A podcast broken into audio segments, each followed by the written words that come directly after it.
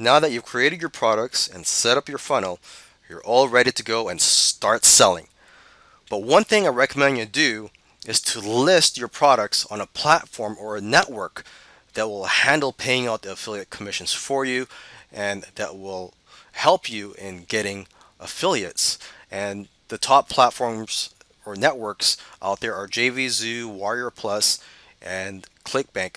Now, if you're not in the make money online niche or the internet marketing niche, then I recommend you sell on ClickBank.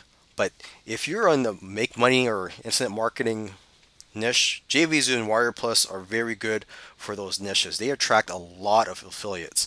Okay, they provide the buy now buttons for you.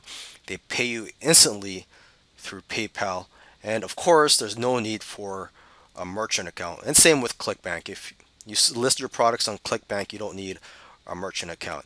But I, I recommend you you test out other networks out there, see what works best for your types of products and your business and also the, the situation that you're in.